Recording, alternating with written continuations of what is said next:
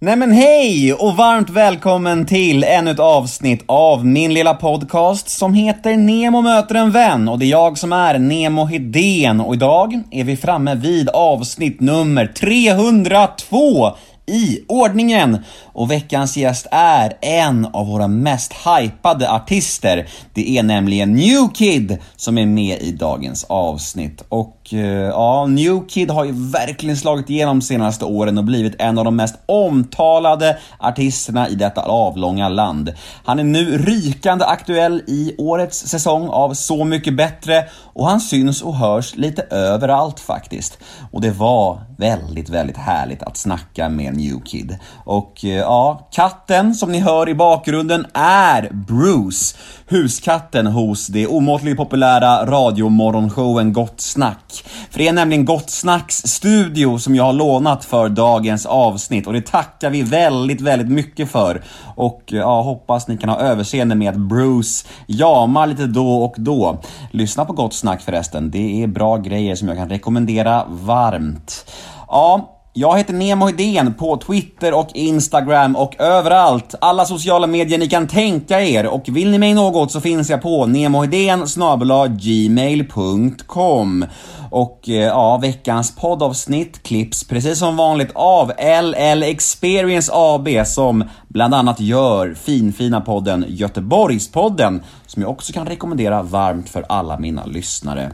Men nu tycker jag att jag har snackat klart. Nu tycker jag att vi drar igång veckans supermysiga avsnitt med en av landets allra mest omtalade artister. Plats på scen för Newkid i Nemo möter en vän avsnitt nummer tre hundra två. Nu kör vi en jingle. Nemo är en kändis, den största som vi har. Nu ska han snacka med en kändis och göra någon glad. Ja, Nemo, ja, det är Nemo. Nemo möter en vän. Bam, bam, bam. Då kör vi, då åker vi. Nemo möter en vän med Newkid. Hej, läget? Jo, det är bra fan, själv då? Det är skitbra, alltså ja. jag är... Eh, det är bra, men lite bakis. Ja, okej. Okay. Ja, för vi, eh, vi... Jag såg det på stories, jag bara, shit, kommer han orka upp imorgon eller? Ja, det är det, alltså vi... Men vi körde ju på Allsång på Skansen igår. Mm. Och det var ju... Alltså, det var ju magiskt. Det känns ju som en sån dröm att, att få göra den, bara överhuvudtaget. Och förra gången fick jag vara med som, som gäst till Minella. Och i, i, i år liksom fick jag vara med i premiäravsnittet med min egen låt. Mm. Så jag och då B O R som är med här idag. Eh, vi började med lätt middag. Och eh, den, den liksom eh, slutar med att våran absolut mest turn-up-polare Mose dyker upp. Man hör honom på håll. Ej! Kommer han in och bara börjar, liksom, vi börjar shotta vid klockan tio typ. Och vi är väl klara, alltså det är ingenting öppet heller sen. Vi, på, på natten så vi åker runt på så här elsparkcyklar och bara försöker hitta nästa bar. Slutar med att vi är super, super fulla vid klockan två. Eh, vi går hem till mig och däckar typ. Och jag vaknar asbakis. Eh, men det var värt det, för det var en bra dag igår. Och snart kommer jag också gå på så här ledighet. Mm. Shit, vilket långt svar. Men vad fan, vi är här för att snacka, eller? Ja, ja. Och det här handlar om dig, så du, får, du får svara hur långa svar du vill. Ah, fett alltså. Ja, det är hur långt som helst. Du, eh, jag vill bara säga att eh, vi sitter ju här i Gottsnack-studion och det är en katt här som kan börja jama lite titt som tätt. Mm. Så jag vill bara liksom säga det till våra lyssnare om de börjar gnälla på att det är en katt som låter då och då. Katten Bruce sitter här. Nakenkatten Bruce. Bruce. Ja, den ser... Den... Det var speciellt utsedd. Han var tur att det är nakenkatt, tänker jag. För din kompis var allergisk så att... Han ljuger, han är inte det. Han är inte han bara, det. Han är bara rädd. Han ville bara lägga sig på tvären lite för att ja, han exakt. Exakt.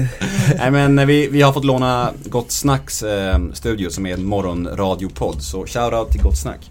eh, Men vadå, varför Newkid? Eh, nej men eh, jag eh, så jag gjorde typ min första låt för väldigt många år sedan i Uddevalla. Med eh, då fick jag typ vara med på en låt där en lokal rappare som jag såg upp till väldigt mycket eh, skrek det i introt: "We got Newkid on the track." Och då hade jag inget namn, jag tror att jag typ kallade mig Alex bara liksom.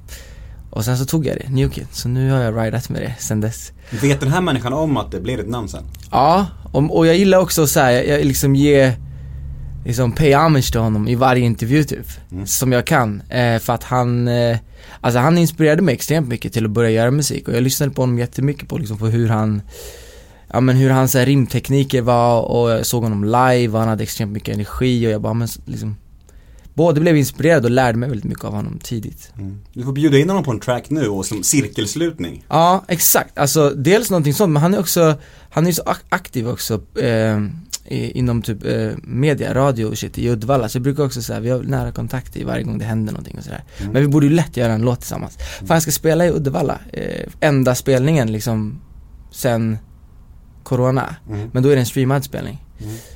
Som jag ska göra i Uddevalla. Kanske ska bjuda in honom där. Det borde du göra. Och jag har en fråga kring det där, för att jag har sett att vissa artister nu börjar släppas så här. Ja men kom på intimt gig här och där, mm. på olika hotell och så här. Mm. Jag såg Danny Saucedo släppte några gig på något hotell i Stockholm. Hur kommer det sig att folk får göra det? Är, är, är det fortfarande femtio pers gräns? Är det för att det är bord och restauranggäster? Eller varför funkar det? Vad, vad är grejen? Eh, jag vet faktiskt inte. Jag har inte gjort något sånt gig än. Eh, men jag vet ju att det är ju, det är ju femtio pers, men det är ju inklusive liksom personal och så på stället, så att det blir väldigt, väldigt, väldigt få. Mm. Eh, jag eh,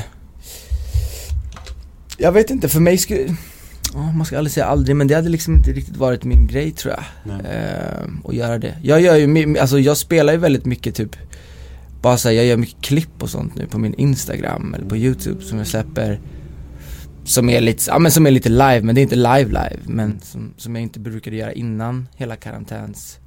Mm. Ja, jag har en fråga kring det här. Det är ju som, ja, som alla tjatar om, extremt speciella tider, och eh, din bransch har ju drabbats nästan hårdast får man ändå säga, mm. eftersom ni är beroende av publik och sådär. eh, Jag pratade lite med Uno Svenningson här om veckan, och han pratade om det här med att ja, men förr i tiden så var det två ben som artister stod på. Det var liksom intäkter för plattor, för cd-skivor, och intäkter för live-gig. Mm. Eh, och, och skivindustrin dog ju för typ tio femton år sedan. Och, och nu har ni liksom en, en period där liksom live-gig har dött. Mm. Hur, hur, hur tänker artister nu? Är ni oroliga för det här? Och, och det måste ändå falla bort inkomster och skapa mm. en viss stress, eller hur tänker du? Alltså jag skulle säga, men dels så finns det finns ju sjukt många fler intäktsben idag. Eh, alltså jag har ju eh, dels tagit fram egen merch som jag liksom har haft fabrik i Bali och tryckt fram som en egen del. Eh, sen så jag även, eh, jag, jag skriver mina egna låtar, vilket har en, en, en fördel då, för att jag får en intäkt från Stim. Eh, ja men det finns en jävla massa olika som, så här, som kan rädda mig lite grann i den här situationen. Men eh, absolut, live-delen är ju, det är en jättestor jätte jättestor del av intäkten som försvinner nu. Eh, och så här, det kommer till rädsla och så där. Jag har varit eh, turligt nog, det hörde vi katten första gången. Då jag har turligt nog varit eh, liksom duktigt ekonomisk och bara ja men så här, liksom lagt undan cash från tidigare turnéer och så där, som har gjort att jag kan inte vara jättenervös just nu. Eh, och känner väl att ja men jag hoppas att det kommer komma igång ja, men nästa år. Mm. Och då känns det känns liksom det känns okej okay på något sätt, för det skapar också möjligheter att att jobba på andra saker, att jobba typ med en ny platta nu direkt. Um, för det är inte så mycket tid som försvinner från att typ turnera. Det kan ta väldigt mycket tid och huvudplats eller headspace liksom mm. uh, att att turnera. Så nu det känns som att man hittar så här, jag hittar nya folk att jobba med, jag hittar nya sätt att jobba med folk. Jag liksom börjat jobba så här, liksom att vi sitter i två olika studios. Jag jobbar med några producenter i Göteborg och jag sitter här i Stockholm, och så har vi en länk där vi liksom utan nästan latency kan göra musik tillsammans. Och det öppnar upp massa dörrar. Eh, så jag vet inte, jag har nog försökt se på det så här positivt bara. Eh, och, och, och tänker att live-delen kommer komma tillbaka, så, så får vi se nu hur kan vi använda den här tiden, den här extra tiden åt att liksom göra någonting bra istället. Mm. Du nämnde att det var allsång igår. Och du nämnde också att det är vankas semester framöver. Mm. Men förutom de två grejerna, vad, hur ser dagarna ut just nu? Om du, om du får berätta en helt vanlig dag just nu. Ja, alltså nu har det ju, nu tror jag att det här är liksom, det här är typ näst sista dagen innan jag ska gå på semester då. Eh, och det är väl en egenplanerad semester, för att mina tidigare, eller senaste typ fyra månaderna har varit väldigt intensiva. Och det är dels för att jag, jag släppte ett album för tre eller fyra veckor sedan nu. Eh, och allting som kommer runt det liksom, slutförande av det var väldigt intensivt. eh, jag, eh, jag fick ju en plats i Så mycket bättre. eh, och, och jag fick det ganska sent, vilket gjorde att jag hade en ganska kort tid där jag eh, skulle göra alla de här låtarna. Um, vilket också liksom, jag skulle göra samtidigt som jag skulle göra klart min, min platta då. Um, och sen så har jag jobbat lite med så här, ja, men den här live-delen som jag typ ska göra streamad. Jag har bara haft jävligt mycket att göra. Så dagarna har jag väl sett ut som att jag eh, inte gör något annat än att pyssla med musik typ. Mm. Uh, men, men du nämnde, nämnde att eh, du fick kort betänketid på dig. Så mycket bättre. När fick du frågan och när började inspelningen? Um, Ja men liksom eh, vad fan kan jag ha varit? Eh, jag hade väl kanske typ fyra fem veckor på mig att ta fram de här låtarna. Mm. Som jag som jag inte får säga hur många det är, men men det var väldigt tajt mm. för att göra de här låtarna. Mm. Och det är också en väldigt speciell situation för att jag brukar vara ganska viktig med att, att musik måste få ta den tiden tar. Och det här var första gången som, som jag verkligen fick säga, okej, nu har fem veckor på dig. Och du vet, det kändes som en snickerverkstad. Alltså man, ba, man bara gjorde och pressade sig själv. Och, och liksom, jag har haft, jag har jättesvårt att sova typ eh, senaste månaderna. Just för att jag har varit så himla mycket. Och du vet, eh, även när man kommer hem från en lång dag i studion så är det så här, melodi snurrar i huvudet. Typ. Mm. Man, man kan inte somna. Liksom. Men är du inte rädd att det ska gå ut över kvaliteten? Det här att det ändå blir som, ett, som en fabrik nästan?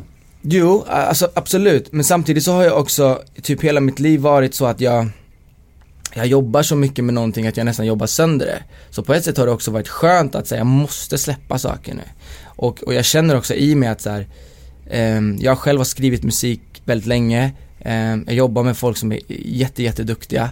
Så att så här, det kommer bli bra. Alltså lite grann. Så, vad, vi, har, vi har en hög hitrate liksom, i hur, hur bra sakerna vi tar fram är. Eh, vilket jag känner mig bekväm i. Så det kan också bara vara skönt och så här, fan, men det får bli vad det blir typ. Upp till bevis. Ja, ni kan exakt. Hantverket liksom. Visst. Ja, ja visst. Ja. Cool. Du, eh, vi ska leka en liten lek som ja. jag har valt att kalla för associationsleken. Och det går ut på att jag säger eh, ja, det kan vara ett ord, ett namn eller en företeelse och du ska helt enkelt bara utveckla dina tankar och känslor kring det. Är du med? Yeah. Ja. Första ordet i den här associationsleken är Filippinerna. Ja, jag tänker direkt på min släkt såklart. eh, Jag tänker på min pappa. Jag tänker på mina kusiner som jag eh, liksom växte upp med och som var mina bästa vänner som liten. eh, Jag tänker på eh, jag tänker på något sätt också hur jag ser ut typ. Att jag eh, när jag växte upp så förstod jag inte att jag hade typ ett ett liksom ett annorlunda utseende från vad var den typiska svensken var. För mig var det så här, var det, jag, jag ser ju svensk ut eller.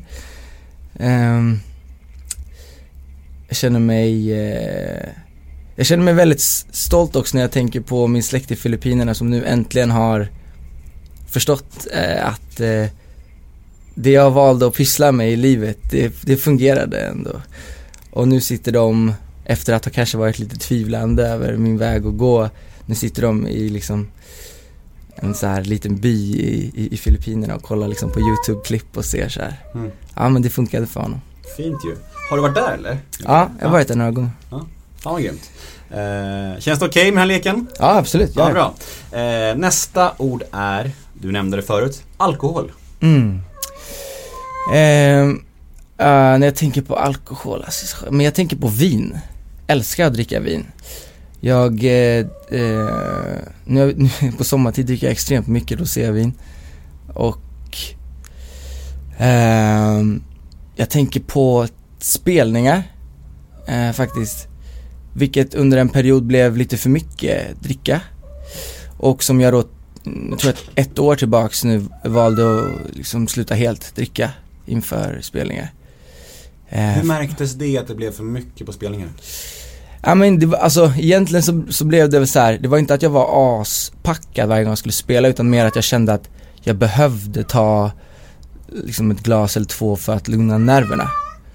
Och då kände jag att så, här, fan, det, så där vill jag inte ha, utan jag måste, liksom, måste lära mig att bara njuta av känslan att vara nervös typ. Mm. Det låter väl ganska sunt ändå får man säga. Jag tycker det. Ja. Insta sessions. eh, Insta-sessions. Alltså då tänker jag, jag vet ju inte riktigt vad du menar, men det är ju min associationslek. Mm. Så att jag tänker ju på, då tänker jag ju på mina... Jag snodde den. Ja, jag tänker på mina karantänvibbar där jag sitter och spelar piano och sjunger. Och eh, de, de känns ju jätte... Liksom, de känns väldigt... Eh, det är en positiv tanke för mig. För att jag började göra det i år. Det gick väldigt, så här, det gick väldigt snabbt för de här... Jag vet inte vad det nu är, tjugo videos eller någonting som jag har gjort. Och som öppnade också väldigt många dörrar för mig. Och, eh, jag hade väldigt roligt med det. Och jag har alltid känt att så här, eftersom att jag själv är låtskrivare, så jag tyckte, varför ska jag sitta liksom och typ sjunga någon annans låt? Alltså covers på piano. Um, men istället så såg jag det åt andra hållet, att att spela massa andra artisters låtar som andra har skrivit, så lär jag mig om hur de har skrivit. Alltså okej, okay, men deras ackordföljder, eller eh, hur får de energin att öka i refrängen? Så alltså, många små tekniska detaljer som som jag lärde mig helt mycket av. Mm. Jävligt positiv känsla får jag av dem där. Mm.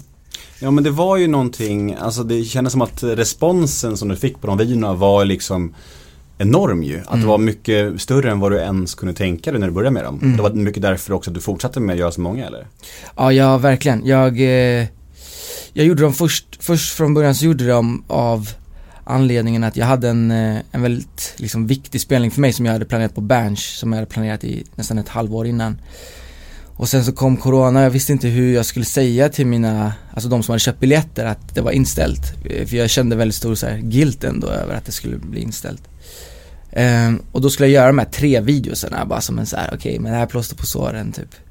Um, så började det, och sen så var det ju, alltså det var ju, det är ju askul när någon tycker att det är fett. Och mer än att det bara var så här, ja men vad fint du sjunger, så var det också liksom, man fick känslan av att ja, men folk satt faktiskt i karantän, eller folk hade liksom, folk som var sjuka, och det, det, det, det gav lite ljus i deras dag. Och så här, helt ärligt, det var, det var jättemotiverande att bara folk skrev till mig rakt ut. Så, det här är en höjdpunkt på min dag när du släpper med visorna. Mm. Och det var, fan, då kan jag inte sluta, då måste jag köra mer. Det var särskilt en grej som stack ut, och det var nog Darin-tolkningen. Just det. Jag ska göra säng av rosor, jag ska tända varenda ljus, jag ska spela den musiken som du alltid brukar sjunga. Jag ska göra en säng av rosor till dig. Den var helt magisk. Och sen så la även han upp den på sina ah. stories, eller hur? Känner du ah. honom med det? Nej, och det är också det som är så jävla fint att så här, mm, ja men jag gjorde ju, jag gjorde den låten för att jag tycker att det är en magisk låt. Och sen så på något sätt så liksom så når den honom. Mm. Och så börjar vi bara, vi snackar lite. Och det är så fint för att vi, vi bara liksom, vi möts någonstans på så här, okej okay, men vi älskar musik och vi älskar hans låt typ. Mm. Det är jävligt fint och ja, fräckt vad som händer. Ja. Det är fett som fan. Den, det är en mm. otrolig låt, och, och jag är ett stort Darin-fan, men jag har ja, varit cool. lite så här, fan vad fan vad du nästan du nästan knäckte honom alltså. Ja, det ska vi inte säga. Han är, vi vi båda, jag och här i studion, vi vi älskar Darin också. Han har en, en av de sjukaste rösterna. Ja, otrolig alltså. Sen jag minns inte när liksom. Nej, han är magisk. Mm. Nästa ord är uppväxt. Uppväxt, så tänker jag på Uddevalla, of course. Och eh, Dalaberg som, jag, som var området som jag växte upp på när jag var liten. Vad var det för typ av uppväxt? Eh, nej men jag växte upp med liksom, men det var ändå så här, eh, växte upp med mamma och pappa och min, min storebror som var liksom den typiska storebror som, som kom och slog så åt mig ifall, ifall det var någon som giddrade. Eh, det var liksom, växte upp med fotboll på gården. Mycket liksom drömmar om att typ ta sig därifrån typ. Det var, jag vet inte om just så här storstaden var liksom, att det var det som var målet, men bara att så här, Dalaberg och du vet hur hur det livet var där. Man ville bort därifrån liksom, och man drömde och folk skulle bli liksom Zlatan och mm. ta sig. Det var inte så att du gick därifrån runt och när en dröm om att åka till storstaden och bli artist liksom. Nej, nej. Det kom så mycket senare. Jag, det kom liksom när jag var sexton typ. Men när jag var, alltså när jag var ung, ung så var det mer, handlade om mer om att bara du vet, det hand, allting handlar om kompisarna på gården. Och vi, mm. spelade, alltså, vi spelade jättemycket fotboll och eh, tjejer typ, tror jag. Mm. Fast eh, när man är sexton så är det ändå en del av uppväxten, tänker jag. Ja. Så, så det går att baka in där. Men när jag liksom... När jag blev sexton och, och typ började när, när Scoob då skrek Newkid på den här låten och det började, så då känns det som att det gick ganska så snabbt där jag eh, typ bytte riktning. Jag skulle ju verkligen bli fotbollsproffs och det, det tränade jag för ganska seriöst så här, det var väldigt många timmar i veckan i många år för att bli. Men jag var så himla litet byggd och så jag spelade liksom i G I F Uddevalla, spelade division fyra, fick spela i A-laget när jag var väldigt ung. Blev söndermanglad, alltså mm. blev så jävla nedtrampad. Eh, och sen så hittade jag liksom typ musik där jag kunde sitta själv och bara inte behövde bli nedslagen varje lördag på en jävla arena. Försök att trampa på mig nu. Eh, exakt. Eh, och så då gick det väldigt snabbt till att jag bara fan, det här älskar jag att göra. Jag sitter liksom, alltså jag är uppe sena nätter, jag går upp tidigt för att göra musik. Jag liksom, jag är inte i skolan för att jag älskar att göra musik. Jag gör musik tio timmar om dagen. Mm. Ingen ber mig göra det utan... Där kommer lite dialekt fram. Det var äntligen, ja, när du såg nice. Dagen där. Jag tänkte såhär, kommer någon dialekt eller inte? den, den, den sakta försvinner den här för tio år här. Ja. Nej, men, eh... Är det mer dialekt när du snackar med polare hemifrån? Framförallt med min morsa, då ja. Kommer den. För då hör jag också, så man glömmer lite grann. Alltså vissa ord, det, mm. det är verkligen ord så här. Snackar med morsan då. Ja men just det, det är så man säger mm. bla bla, och den kommer fram mest då. Men, men när du började plinka på pianot då och, och liksom när musiken kom till dig där, var det så att du direkt kände att jävlar, det här har jag en talang inom? Eller var det någonting som växte fram successivt med övning och så? Mm, alltså jag känns jag tönt att säga att om jag, alltså, jag, tyck, jag tyckte verkligen från första jävla låten bara fan, jag är asbra på det här. Det är ju skönt ja, ju, förstår du får se så. Ja, det, det, okay. där var, det är verkligen, och det är sanningen. Men jag var aldrig så här. Alltså jag kände så, men det var inte som att jag var, jag var ändå inte så här otrevligt kaxig med det, alltså negativt kaxig. Det var bara att jag hade väldigt mycket självförtroende och kände att jag utvecklades väldigt snabbt. Dels för att jag hade talang, men jag satt också väldigt, väldigt, väldigt, väldigt alltså många timmar. Och så här, liksom... Som att istället för att göra läxor så gjorde jag liksom, jag gav mig själv läxor i att skriva rim typ. Mm. För jag började rappa från första början. Och så här, var väldigt dis- disciplinerad. Och, och så här, slutade typ festa och sånt också. Du vet, var ute och göra stan osäker liksom. Och satt istället hemma och gjorde musik. Mm. Eh, och så, så att jag, jag, jag, jag vet nog att jag kände ganska så här, snabbt, fan jag kommer, jag kommer göra musik på ett eller annat sätt liksom. Mm. Nästa är sexårspausen. Ja, den är jävligt tvådelad alltså, för att den eh, på ett sätt ser jag på den liksom på kanske de lite mörkare delarna som jag gick igenom under den perioden. Eh, med allt ifrån liksom ah, det är så jävla stor fråga. Men ja, men jag ser lite mörkare på den på, på saker som jag gick igenom under den perioden. Det, och finns, så, det finns tid. Jag eh, jag ser dels mörkt på det och sen så ser jag också väldigt ljust på det. Och, och egentligen kort med det ljusa är att så här, vad man än liksom, hur man än kollar på allting så här, så kommer jag ut ur det så här. Jag kom ut så jävla mycket klokare typ, och lärde mig jävligt mycket och jag ångrar inte det. Och jag jag önskar inte ens att de här sex åren gick snabbare, för att nu typ nu är jag tillbaka och gör exakt det jag älskar att göra. Och nu vet jag också att jag gjorde inte musik på sex år. Jag vet hur det känns att inte göra musik nu. Hur mycket jag känner att det är viktigt i mitt liv. Hur mycket jag behöver göra musik. Eh, för mig själv bara liksom. Eh, så jag kommer aldrig liksom sätta mig i en position där jag inte gör det igen. Eller inte har möjlighet att göra det. Ja. Mm. Jag läste någon intervju med dig och jag fick en känsla av att det var någon slags skivbolagstruppel. Var det mm. det? Ja. Ja, men det är en del i den här långa... Alltså egentligen då, anledningen till att det var en paus överhuvudtaget, det var ju inte som att jag bara, fan nu ska jag pausa i sex år. Utan jag gick igenom en eh, liksom en twist egentligen med det bolaget som gav ut min första platta. Eh, där vi inte kom överens och... Eh, du var låst? Ja, mm. tog jättelång tid. Och parallellt med det så startade jag ett annat projekt som inte alls har med musik att göra och som jag liksom för, var försvann i typ. Mm. Ehm, är det och, känsligt att snacka om det här? Ja, men alltså det är som att jag inte riktigt, jag vet inte hur jag ska snacka om det än, för att jag har inte riktigt, alltså just den här delen i mitt liv har jag mm, du är inte riktigt klar, bear, bearbetat med det. Nej, Alltså det är som att jag har bearbetat med mig själv i det och så här kommit till liksom någon slags så här, ja men jag känner mig trygg med allt som har hänt, men det är som att jag inte riktigt vet riktigt hur du ska kommunicera, kommunicera ut det.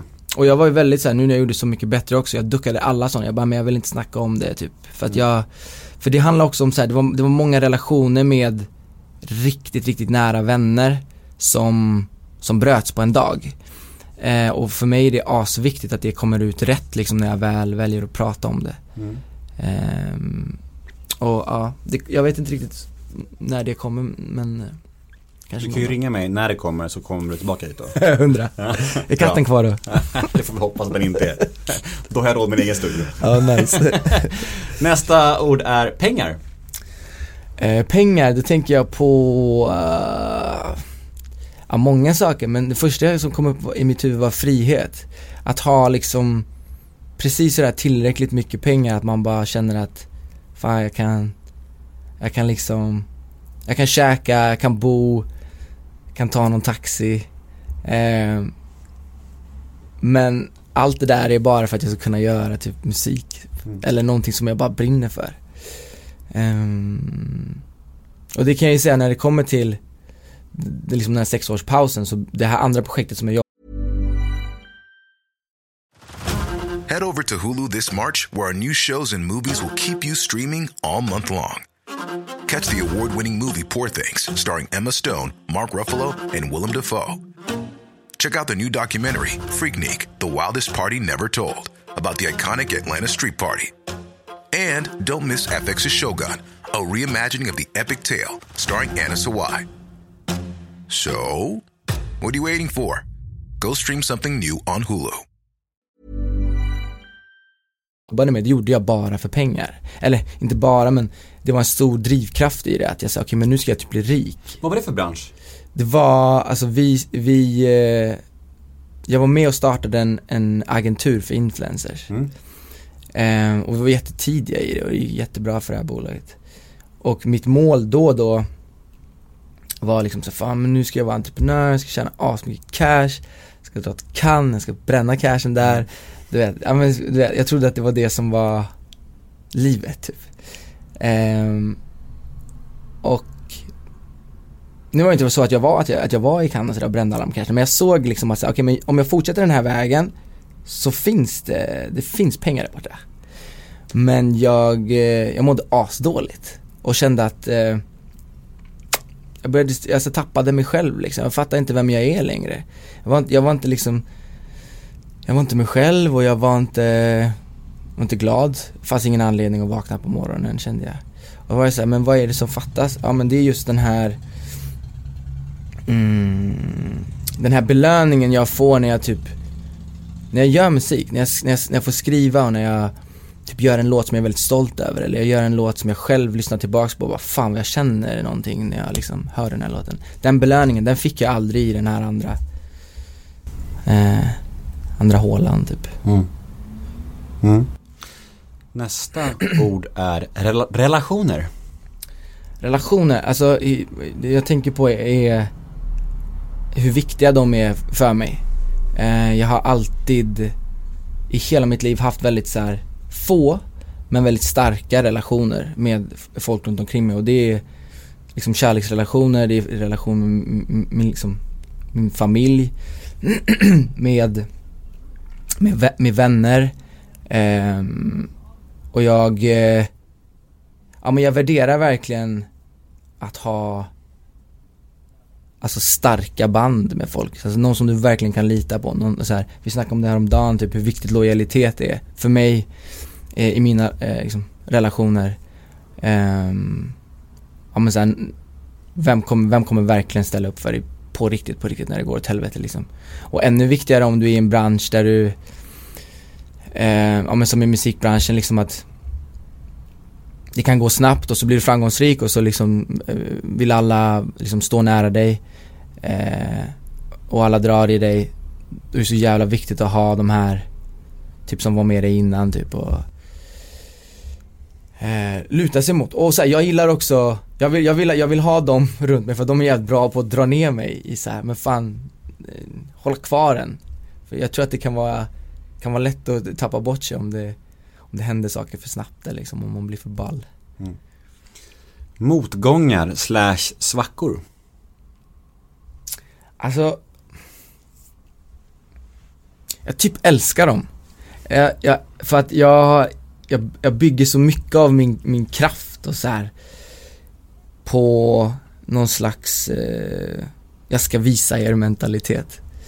Um, och det får, alltså, när det går för bra ibland så blir jag, då blir jag typ avslappnad. Och det är, det är typ det är alltid min rädsla att, det ska, att jag ska slappna av.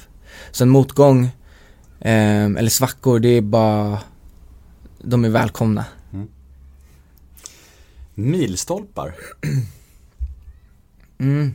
De tycker jag är svåra, eller, eller liksom jag associerar det till no- någonting som är väldigt svårt, för att det är som att de hela tiden så här flyttar sig. Jag har så svårt att så här, jag sätter en milstolpe. Okej, min milstolpe är att jag ska eh, jag ska vara med Så mycket bättre då. Jättebra exempel nu. Och så bara så är jag här nu.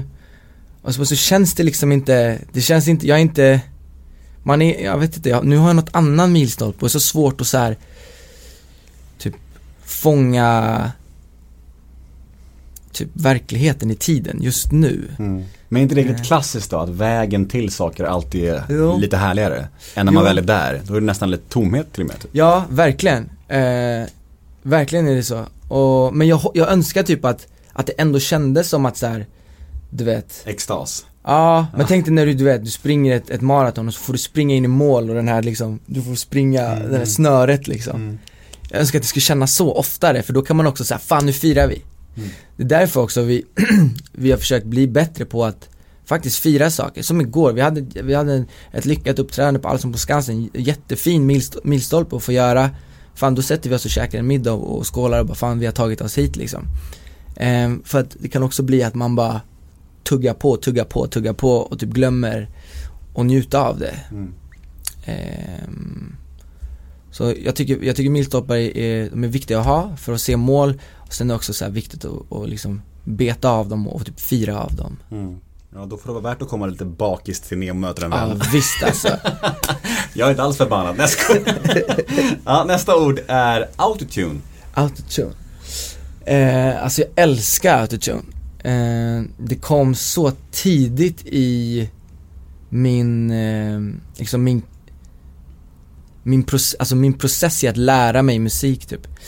Jag tror att jag bara hade kanske hade gjort musik ett halvår innan jag förstod den här pluggen då. Alltså T-Pain var ju också en jättestor influens när det kom till melodier för mig jättetidigt. Och har varit igenom hela min karriär. Ehm, och det var ju autotune som fick mig att utveckla ett melodispråk. Det var nog autotune som fick mig att gå från att vara en rappare till en sångare liksom. Eller att så här, fan, jag, kanske inte, jag, jag kunde verkligen inte sjunga, men... Jag hade liksom massa så här melodier och, och viljor i, i min hjärna som jag inte kunde få ut. Eh, men med autotune så, så hjälpte den mig få ut det. Mm. Och det är liksom som att med åren, ju bättre och bättre jag blev på att sjunga, ju mindre använde jag av den hela tiden. Eh, så att den har liksom varit ett extremt hjälpmedel för mig att idag kunna sjunga. Vilket jag, alltså ni fattar inte hur dålig jag var på att sjunga när jag började. Så det var fruktansvärt. Ja, det kan man inte tro. Men det är fan intressant att höra någon beskriva autotune på ett sånt sätt, för det har man aldrig hört förut. Mm. Uh, ja, spännande. Nästa ord, eller det blir ju faktiskt en duo, Lorentz och Zacharias.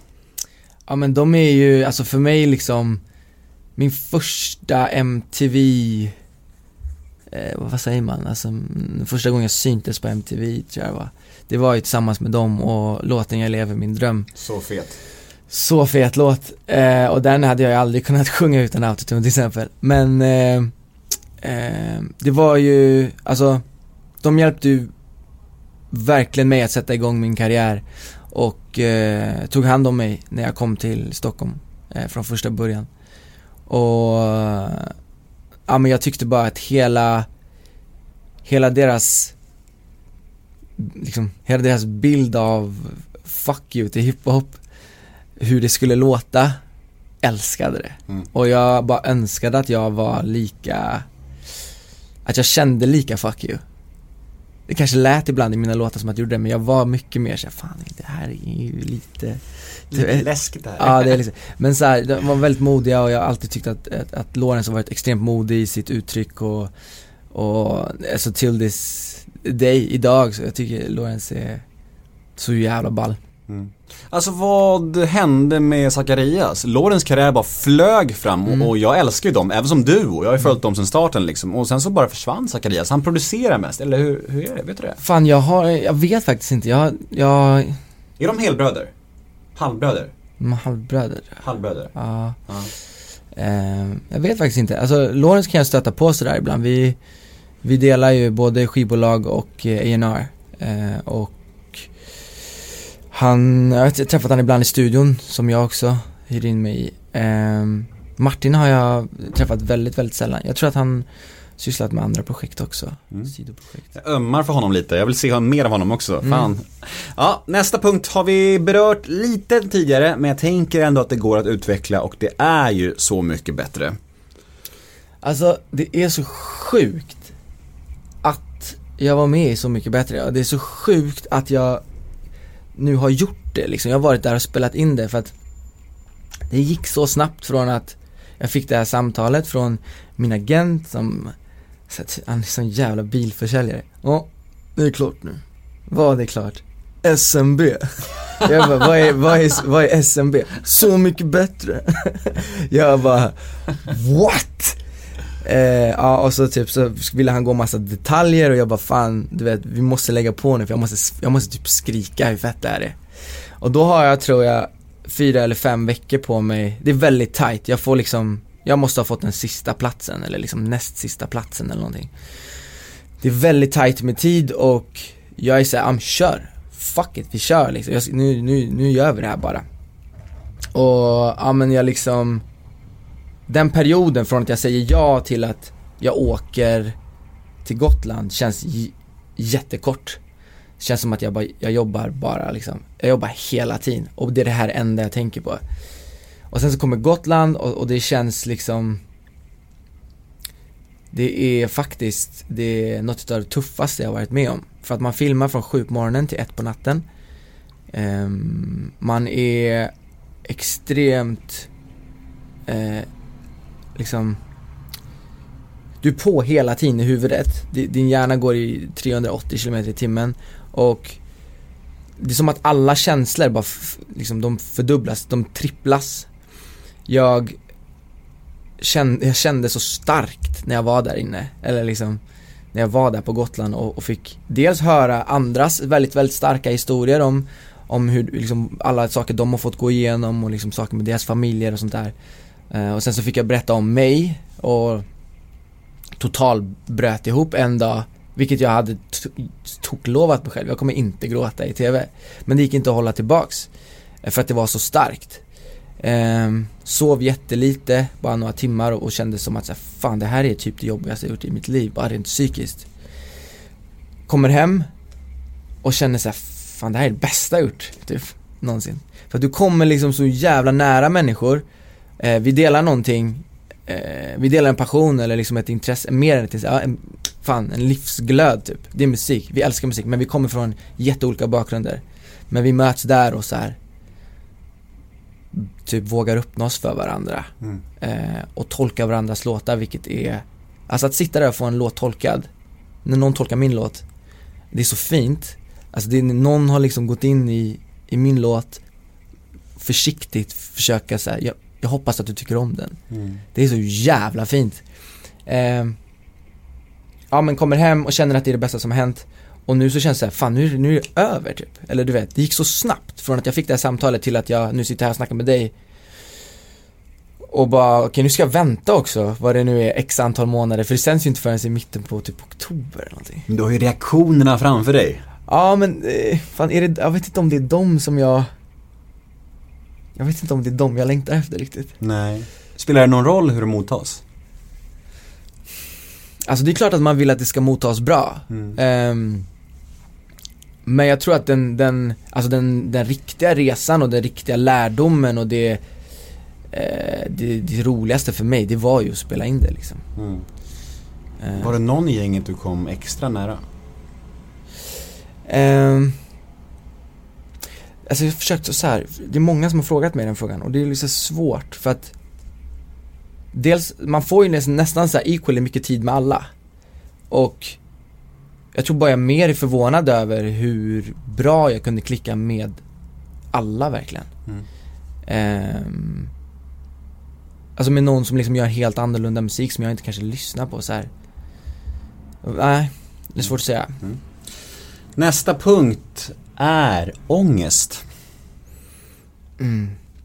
Jag, verkligen så här, i mitt i mitt liv så har jag battlat ångest i liksom olika grader. Eh, egentligen hela mitt liv. Och jag tror att jag inte jag förstod inte det när jag var liksom tonåring och så där, att det, att det var ångest. Jag känner att jag väldigt jag kan jag kan få det väldigt enkelt. Eh, och har väl så här försökt bearbeta det mer nu när jag blivit äldre och också så här typ bara sitta och, och, och få känna lite ångest ibland, att så här, inte liksom försöka putta bort den utan att sitta och bara götta sig i den. Ja, vad vill du då? Liksom, vad, varför är du här? Varför? Ja, det är så du känns liksom. Ja, okej. Okay. Men om jag tänker så här, känns det bättre? Nej, okej. Okay. Ja, men då kanske det bara är en sån dag. Eh, men jag har en väldigt... Eh, jag känner att jag har en nära relation till ångest i alla fall. Och ju närmare relation jag har till den känns det som att ju, ju bättre jag är på att hantera den. Typ. Mm. Idag är jag mycket bättre på att hantera den än, än vad jag var liksom, när jag var tjugo. Uddevalla. Jag känner hem. Eh, jag känner jag känner stolthet. eh, men jag känner också att eh, jag tycker det är jävligt synd faktiskt att mina, mina föräldrar flyttade från Uddevalla för fyra år sedan. Och eh, jag känner att de behöver flytta tillbaks. Jag känner att de behöver flytta tillbaka. Så om ni hör det här, ja, exakt. Då vet ni. Exakt, det är det jag känner. Så här, vart hörde ni det någonstans? Ja, ni är en intervju. Så, han ville inte säga det till oss men... ja. Nästa punkt är integritet. Integritet. Viktigt. Tycker du att det är lätt att dra gränsen? Vad, vad du kan snacka om och vad, vad du inte vill snacka om liksom? Eller är det alltid en svår balansgång? Ja, men jag tycker ändå det känns jag, jag, jag tycker att det känns eh, oftast enkelt. För att jag är en sån så här som bara jag, jag gillar att snacka typ. Och om jag inte snackar då är det att jag inte vill. Mm. Eller typ det är som att det sker automatiskt bara. Vad skulle du aldrig snacka om här hos mig? Jag vet inte, vi får se. Kuggfråga. Exakt. Nästa punkt är offentligheten. Ja, det här säger jag ju ofta. Jag har ju verkligen valt fel bransch för att jag Jag tycker ju att det är lite läskigt att eh, typ vara offentlig och så här liksom gå jag, ty- jag tycker inte det är så himla skoj att gå igenom folkmassor till exempel. Eh, jag har framförallt min första alltså jag känner ju att jag typ har slått igenom två gånger då, eller haft två karriärer på något sätt. Den första då liksom innan pausen där min, mitt genombrott blev genom en framförallt genom en, en video på YouTube där jag sjöng en låt som heter Jag gråter bara i regnet. Jag sjöng den akustiskt. Och det var så här, det var filmat rakt i ansiktet på mig. Så jag var väldigt igenkänd. För att hade man hört låten då, då hade man sett videon. Så då liksom visste man hur jag såg ut. Så då blev det en väldigt så här, det blev en väldigt igenkänningsfaktor när jag gick på stan och så här, åkte tunnelbanan och så. Och jag var väldigt obekväm. Det kunde liksom... Jag har en liksom, story som jag minns där jag åkte tunnelbana. Hade, jag har varit och turnerat, åkte tunnelbana och så samlades det typ, men det var en, någon scen liksom, lördag eller sådär. Så samlades det typ sex sju grabbar runt mig. Och så, och så, och så sa de typ så här, grabbar vi, vi ska göra någonting så här typ. Och då, trodde jag, då tänkte jag ju direkt att de typ ska slå ner mig, du vet. Mm-hmm. Eh, Det är min första tanke. Men så ställer de sig och sjunger den här låten i Göteborgsregnet.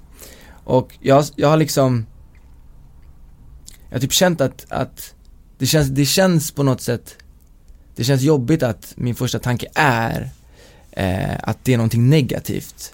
Och den, den saken har jag försökt jobba med med tiden. Och det är en sak som jag också jag, jag har svårt med. För att jag tänker oftast att så här, men i den situationen så tror jag inte att de ska ställa sig och sjunga liksom, och hylla mig. Men tror du inte det har att göra med ditt ursprung också? Att du är halvfilippin? Att du kan, kanske mm. var rädd för att det var ett rassgäng typ? Eller, mm. eller, eller, kan det spela in? Eller? Absolut kan det vara det. Eh, och alltså, jag skulle väl säga att eh, eh, det kommer ju lite fram vad man, vad man är uppväxt, vad man är för så här. Alltså typ på, vi tänker bara på, från Dalaberg, det, det, det, var, det kan ju vara stökigt liksom eh, då och då. Mm. Och det är väl det jag skulle associera det till. Idag så är det lugnare, jag, jag känner inte riktigt samma sak. Det är bara att jag typ Jag gillar inte riktigt att eh, Jag gillar inte att bli igenkänd typ. Jag gillar verkligen att folk gillar det. Jag, Vi mötte en, en, en kille idag som var skitsoft. Han bara, fan liksom så här, förde sig bra, du vet. Fan, jag vill bara komma fram och säga typ att jag, du vet, din musik gör jättemycket för mig. Men det är de här grejerna, du vet, folk skriker på avstånd, så springer fram och liksom typ kommer in i min privata zon typ och så här, mm. filmas i smyg och sånt där som jag, typ, jag tycker, tycker verkligen inte om. Krogmiljöer måste vara jävligt jobbigt, tänker jag. Ja, det, är, det kan bli jävligt stökigt liksom. Mm. Ja, för när folk blir fulla så, alltså den där lilla gränsen som mm. finns, den lilla så det ser ut helt. Ja. Ja. Och då är det ingen så här, skam i kroppen kvar alls.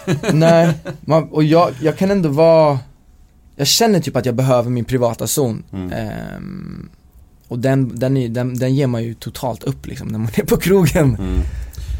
Nästa ord är narkotika. Narkotika. Ehm, min association till narkotika. Alltså jag skulle säga så här. Ehm, jag är en person som som eh, håller mig borta så mycket jag kan.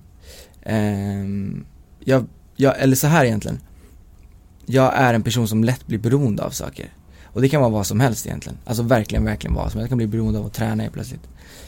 Så att jag, är, jag är lite rädd för att bli beroende helt enkelt. Så jag håller mig helt mycket borta från, från eh, att utsätta mig från möjligheten till att bli det. Mm. Terapi. Eh, någonting som jag borde testa, som jag aldrig har testat, som jag aldrig? Jäv... Nej, som jag är jävligt nyfiken på att eh, testa. Alltså så här, jag har varit jättenära flera gånger. Så jag backade till sista sekunden för jag tycker att det verkar liksom läskigt och jag så här slått mig på bröstet på mig. Jag kan, jag kan terapia mig själv och snacka med mig själv och läsa på internet och du vet, kolla YouTubes typ. Eh, men, men någonting som jag alltså uh, med, med, med de vännerna som kanske är lite äldre än mig som jag liksom går ibland och ber om tips om eller sådär, som kanske har gått terapi själva, de säger ju att det är att det kan vara jättelärorikt. Mm. Eh, och, och jag, jag kommer gå. Fuck, när jag har lovat det. Mm. Men det ska jag göra såklart. Hundra. Mm. Du, eh, sista ordet på den här lilla ja, leken är eh, drömmar slash framtid. Ah, det är så jävla fett för att det är typ som att jag kommer ut nu ur en mina, mina, mina drömmar så här flyttades. Eller liksom inte drömmar, men det var bara som att jag hade vissa mål. Och de målen hade jag tänkt skulle ta en viss tid. Nu gick det, nu kom så många mål, de gick så snabbt att, att allting har flyttats fram. Och jag känner mig så här vilsen i typ att okej, okay, men var ska jag vara typ om ett år, var ska jag vara om tre år? För att nu är det annorlunda än vad jag kände bara för sex månader sedan. Så jag typ håller fortfarande på så här, eh, vad ska man säga, jag håller fortfarande på och, och hitta, hit, vad fan är jag någonstans och vart vill jag vara? Eh, men det kanske är min mål, drömmar är väl så här, egentligen fan att jag får syssla med musik på något sätt, bara typ för alltid, eller någonting kreativt eh, för det är så jävla roligt. Mm. Mm, och att jag eh, fan skulle kunna värsta vara typ att man vet tappa rösten typ eller något. Fast då hade man kunnat också så här, typ skriva låtar bara, tror jag. Mm. Få syssla med musik forever and ever. Jag tycker du skötte den här associationsleken galant, hör du. Men tack. Bra jobbat. Tack. Nu ska vi gå över till lite mer snabba frågor. Oh shit. Snabbfrågor, helt Jaj. enkelt. Och nu får du försöka svara snabbt. Ja. Om du kan. Ja. Paradrätt. Ja. Nej, fan. Bolognese. Vad har du, ba- vad har du i den då? Aj, aj, aj, aj. Men det kan man ju inte säga. Nej, det behöver inte svara. Vad missbrukar du? Mobil. Vilken egenskap hos dig själv föraktar du mest? Eh, övertänker. Ångesttrigger. Bakis. Vad har du orimligt gott självförtroende inom? Uh, fan, jag vet inte. Vad går du runt och tror att du är bättre på än vad du egentligen är? Uh, kör bil. När grät du senast? Så mycket bättre. Vad lägger du mest pengar på? Här, mat typ. När sa du förlåt senast? Uh, häromdagen. Vad oroar du dig för mest? Um, att jag uh, inte ska kunna göra musik för resten av mitt liv. Mm-hmm. Vad tror andra människor tänker på när de tänker på dig? Och då menar jag både som offentlig person och dina privata kompisar. eh, Som offentlig tror jag att, de, tror att jag går runt och gråter hela tiden. Och sen så tror jag att mina vänner eh, de tycker jag är så fucking cool alltså. Mm. Men om alla i, om, om alla där ute tror att du går runt och gråter hela tiden, så ska du även gråta i tv i höst. Ja, det kommer det, det skapa liksom. Nej men det är bara, då hade de rätt, men det gör ingenting. Exakt, kommer cementera bilden av dig. Exakt. Ja. Sista snabbfrågan lyder: vad kommer du aldrig förstå dig på att andra människor tycker om? Uh, uff, fy fan vad svårt. Kaviar. Ja, bra svar, uh. det här håller jag fan med. Ja, uh, Jesus. Fan vad äckligt alltså. Ja, uh, vidrigt. Jag vill inte ha kaviarspons här. Så om ni, om ni Fuck så... Kalle och grabbarna. Så här, jag tror de blir skitsugna när man börjar dissa liksom. Ja, vi måste höra av oss till nästa nummer. Ja, vad grymt. eh, Avslutningsvis så ska vi damma av några lyssnar-D Ms här. Ah, nice. Första lyder så här: hej Alex, hur mycket betalt får man för Så mycket bättre? Fattar om du inte kan svara exakta summor, men rör det sig om typ tio tusen eller typ tvåhundratusen? Eller gör man det mest för själva P R-grejen bara? Man gör det spik bara för P R-grejen. Alltså det värdet i, i P R, att vara med i Så mycket bättre, är ju värt mer än alla pengar mm. man någonsin kan tjäna på det, tror jag. Mm. Cool. Nummer två. Vad hittar man om man kollar upp dig i brottsregistret? Inte ett shit. Mm. Bow, svärmors bow, dröm. Bow, bow. Bra där. Ja, nästa D M lyder: vad hände med serien med hans ex som låg på Dplay förut? Det blev ju bara en pilot och sen lades den ner, eller? Pass. Pass! Ska du avsluta med en pass? Ja, jag fattar. Ehm, ja.